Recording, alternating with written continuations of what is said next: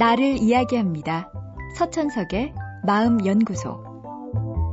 병원에서 일을 하다 보면 건강 문제로 걱정을 하는 분들을 자주 만나게 됩니다.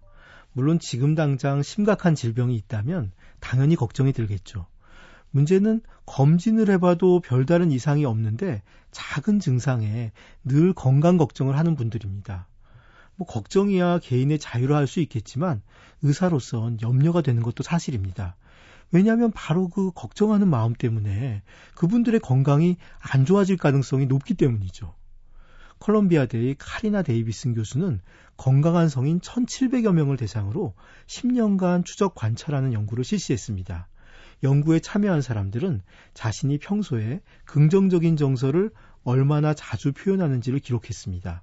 긍정적인 정서란 기쁨, 행복, 열정이나 만족과 같은 감정 상태입니다.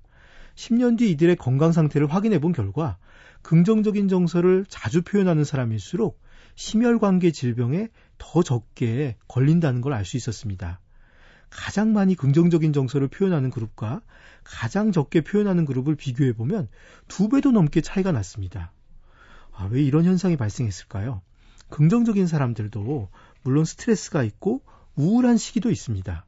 하지만 그들은 부정적인 감정을 다시 끄집어내서 생각하는 시간이 훨씬 적습니다. 반면 휴식을 취하거나 긴장을 풀고 편안히 지내는 시간은 더 많았습니다. 이 두 가지 요인이 함께 혈압, 맥박의 변화, 수면, 면역계에 작용하여 질병 발생에 직접적으로 영향을 미칩니다. 건강을 걱정하는 분들은 건강을 걱정하느라 쉴 때도 마음은 늘 긴장을 하고 있기 때문에 긍정적인 감정을 표현하기 어렵습니다. 이런 걱정은 우리 몸을 서서히 병들게 합니다. 기계가 고장 없이 잘 돌아가기 위해선 예열이 필요하듯 우리 몸도 긴장을 풀어줄 수 있는 긍정적인 정서가 있어야 병이 나지 않습니다. 그런데 행복한 감정을 느끼는 것, 그리고 표현하는 능력은 잘 변하지 않습니다. 변화를 위해선 오랜 기간에 걸친 상당한 노력이 필요합니다. 의도적으로 즐거운 일을 만들어 자기에게 선물하는 것, 걸핏하면 머릿속을 파고드는 부정적인 생각을 결연하게 몰아내는 것, 작은 즐거움에 집중하고 고마워하며 더 오래 그 시간을 즐기는 것.